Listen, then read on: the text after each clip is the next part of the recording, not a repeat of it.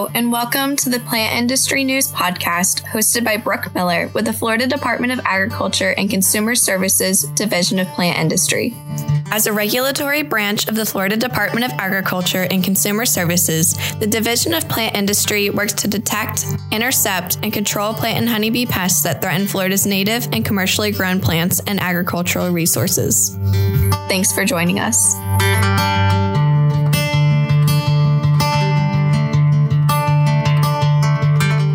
Hello, everyone. Welcome back to another episode of Plant Industry News.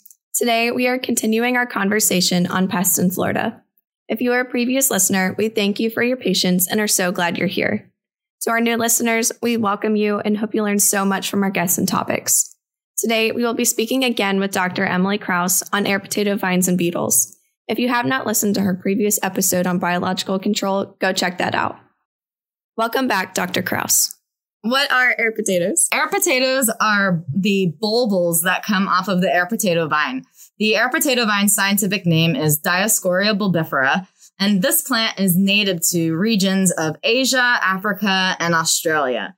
These vines then, when they came over to Florida, rather than producing flowers that make them reproduce, they produce these bulbils or air potatoes. And these grow onto the vine and fall into the ground every year. And so when people say air potatoes, they're talking about these reproductive structures of the air potato vine. Do we know how they ended up here? We don't know exactly. We think that the type of air potato vine that we have here is genetically most similar to the vines that are in Asia. So we think that it's it's possible that the vines we have here originated in Asia, but we don't know what path they took from there. They may have come over on slave ships during the slaving period of the United States. Um, there is a nursery owner, uh, I believe his name is Henry Nerlinger, and it was said that he brought them over because he thought that they might be edible, and they had him had them in his nursery, but they escaped. Um, there's a little bit of literature on how it might have gotten here, but I don't think anybody is absolutely sure. And even though we say that we think it was brought into Florida in nineteen oh five, there are separate introductions that we've seen in the United States. So we think it was in Alabama in the eighteen hundreds, and it was also separately introduced into Texas at some other point. How do they spread from one place to another?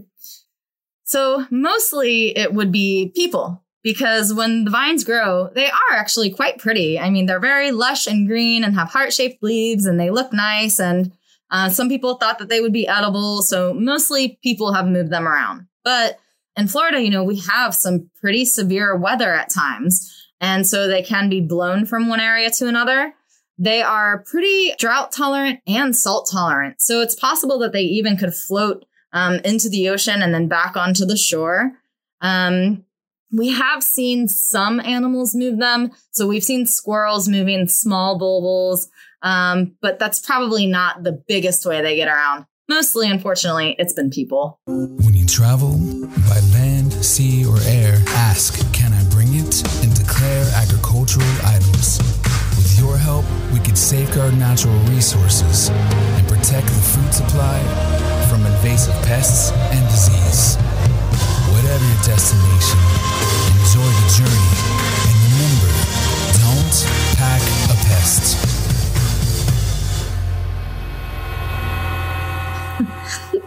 And what makes them so hard to get rid of?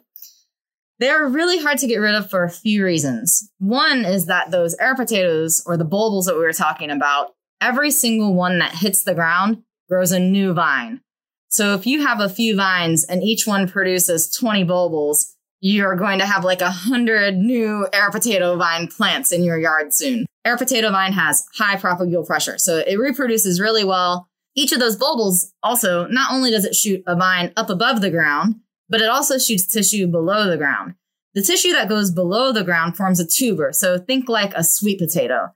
This is a nutrient storage organ that is perennial. So year after year, when it starts to rain in the spring, this shoots up a new vine that makes new bulbils, that makes new tubers, that makes new vines. So the tubers uh, really allow it to go from year to year. They're also really hard to kill. We don't have any kind of a soil-dwelling insect or pathogen that eats them, so you can only just try to dig them up. Sometimes they're in inaccessible areas where they're underwater or you know, in your neighbor's yard, and you can't just go dig up your neighbor's yard. And uh, sometimes they're also really big. So it's not always easy to dig these things up. As much as we suggest to people that they should use mechanical methods of removal, if you get out there and try it, it, is, it can be pretty hard. So that allows them to persist as well. And they're non-native. They're invasive species. So they grow very aggressively and crowd out native species. This allows them to get all the sunlight, most of the nutrients, and take up a lot of the space. So they have very little competition here. And they don't have natural enemies. They're not from here. So there aren't pathogens or insects or other animals that are eating them. So they're pretty much uninhibited and they can just do what they want. Is eradicating them a priority or even a possibility at this point? It would take everybody in the state of Florida going out and focusing on eradicating our potato every day for a long time period. And even then, I don't know if we could eradicate them. Like I said, sometimes they're in very hard to access areas. We do have some methods of management that can get into those areas, like the air potato beetles. They can fly and help us mitigate that population. But for us to eradicate air potato now, I think that's kind of a hope and a dream, but it's not what we really should be striving for. We at this point really need to just try to mitigate the negative effects and get the population down as low as we can. I don't think it's going anywhere. What other methods do we use to control them other than the air potato beetles? Yeah, so there's the mechanical control that I alluded to a little bit, trying to dig up the tubers. You can snip the vines. After you've cut them, it'll take a while, but then they'll die. The tuber will grow a new vine, unfortunately, but that can keep you keep them from getting too unruly. You can pick up the air potato bulbils. So especially at uh, this time of year right now, it's January. For the next couple of months, there will be a lot of bulbils on the ground and not that much vegetation. So you should be able to see them pretty easily. If you can pick those up and burn them or freeze them for forty-eight hours, then you can stop the infestation from getting any worse.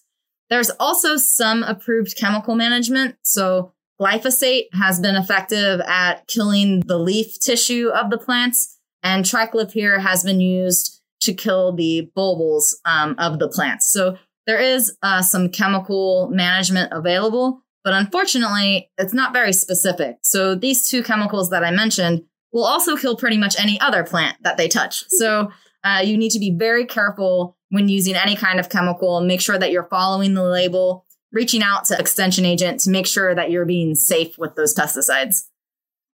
So what are air potato beetles?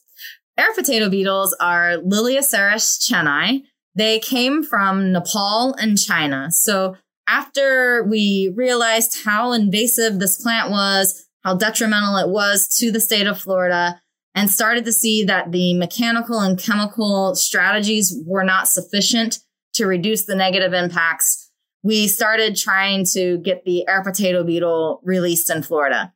This involved going to Nepal and China, bringing beetles back, testing them for host specificity, so making sure that they weren't going to eat anything else that was important to us here in Florida. They were tested on forty-one different species before they were finally permitted to be released. So the ones from Nepal are kind of golden, brown, orangish, orangish color, and the ones from China are a really bright red color. They're really cute beetles. They're in the family Chrysomelidae. And so these in general are, it's a family of beetles that are really charismatic and adorable. So they look cute, and they have about a month long life cycle where they'll lay little yellow colored eggs on the underside of cupped air potato leaves. They hatch out into these little squishy looking larvae that eat a ton of leaf tissue. Those drop to the ground and pupate or go through a big change like a butterfly would, a metamorphosis, before they come out as adults and then start mating and lay more eggs. So that process takes about a month. And if you think about one female laying twelve hundred eggs, so a month later, you've got twelve hundred adults each laying, you know, say half of them are female. So six hundred of them laying twelve hundred eggs. So they work really well because they can reproduce rapidly and we can get a lot of them out there. I know we touched on maybe a new one coming up uh, in the other episode. What are those? When they went to Nepal and China to find Lilioceris cheni, they also found Lilioceris egena. And the Lilioceris cheni that has been released in Florida for the last ten years now, it focuses its feeding behavior mostly on the leaves of the plant. Lilioceris egena will eat the leaves, but it actually favors the bulbils. So this could be so massively beneficial for us because we would have then two agents eating different parts of the plant. And like I've, I've been mentioning, you know, we can't always get into the areas where the air potato is or where the bulbils are falling down. So if we can get these bulbil feeding beetles into those areas, then that can stop those infestations from getting any worse. How can landowners go about obtaining these beetles for their vines? Yes, yeah, so we have on the F D A C S Air Potato Biological Control website, management guides and different materials that can help homeowners. So I would say first, hop on our website, check out the frequently asked questions about air potato beetles and biological control, then look at our air potato quick identification guide. There are a lot of plants in Florida that look like air potato vine. When I first came into this program a few years ago, I actually was trying to feed our beetles Dioscoria alata, which is the winged yam. It looks a lot like air potato. So before you try to do anything with managing uh, pest species, you need to know what it is. So check out our quick identification guide, and it can t- give you some tips like looking at whether the leaves on the vine are opposite of each other on a node, or whether there's one leaf on one node and then one leaf on another node. We call that alternate leaf uh, orientation.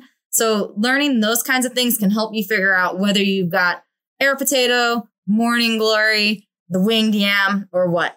So first, make sure that you have air potato. If you're having trouble figuring out whether you have it or not, just reach out to us and we can help you identify your plant. So once you know that you have air potato, use the air potato management guide that's on our website. And it will tell you that at this time of year, the best thing for you to do is to pick up the bulbils and do any kind of a mechanical management that you can do. The beetles don't live actively in the winter. So once it gets down to about forty degrees, they stop moving. They stop doing anything. And so we don't release them in this time of year. We say, this is the time of year for mechanical management. Now, in a few months, or depending on where you are in Florida, maybe even sooner, it's going to start raining and the vines are going to start emerging again. But think about, you know, if you're feeding your kids, you don't want to give them old brown lettuce, stuff that's been sitting out for a year. And you don't want your kids to be in a place where there's only a little bit of food.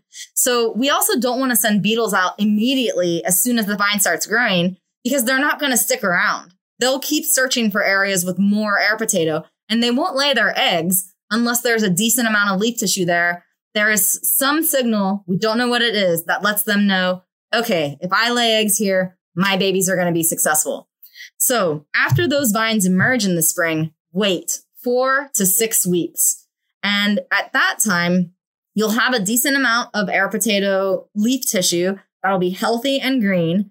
Natural populations might actually find it. So you might not need to get beetles from us, because in a lot of especially North and Central Florida, the beetles are just coming back on their own to a lot of areas.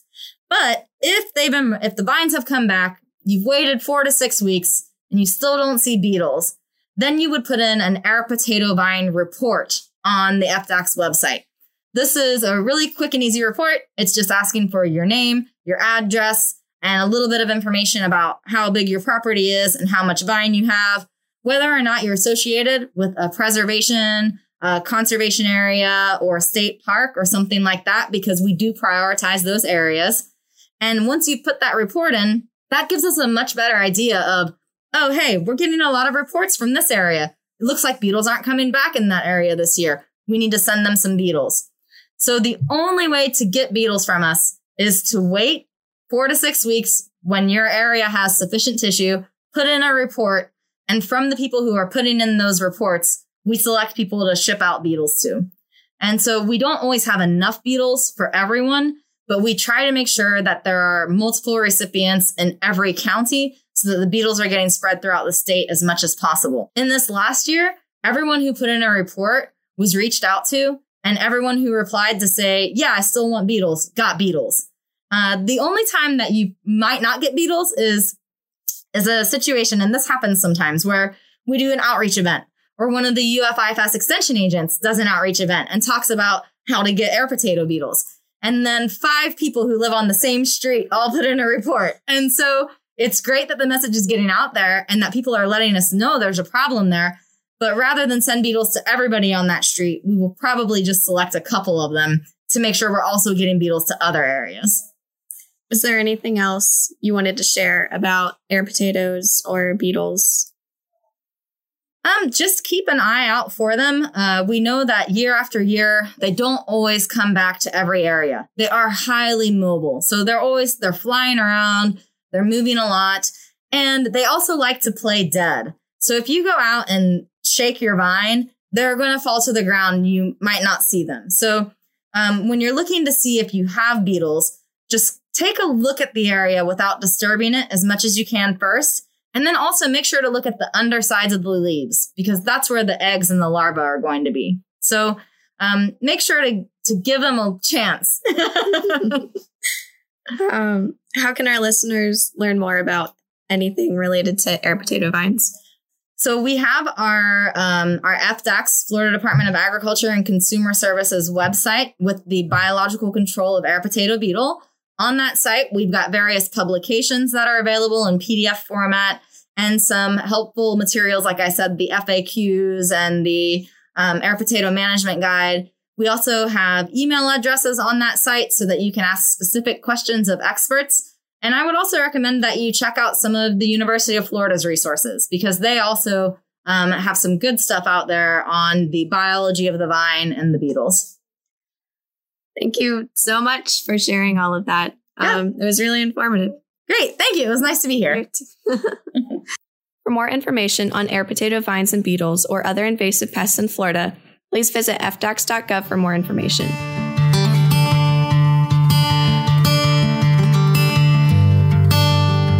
Thanks for tuning in to Plant Industry News. We are so appreciative of our listeners, hosts, and those involved in the production of this podcast to keep it on the air. Be sure to like, subscribe, and leave a rating and review, as well as share with friends and colleagues. To learn more, you can follow us on Instagram, Facebook, and Twitter at, at FDACSDPI, F D A C S D P I. See you next episode.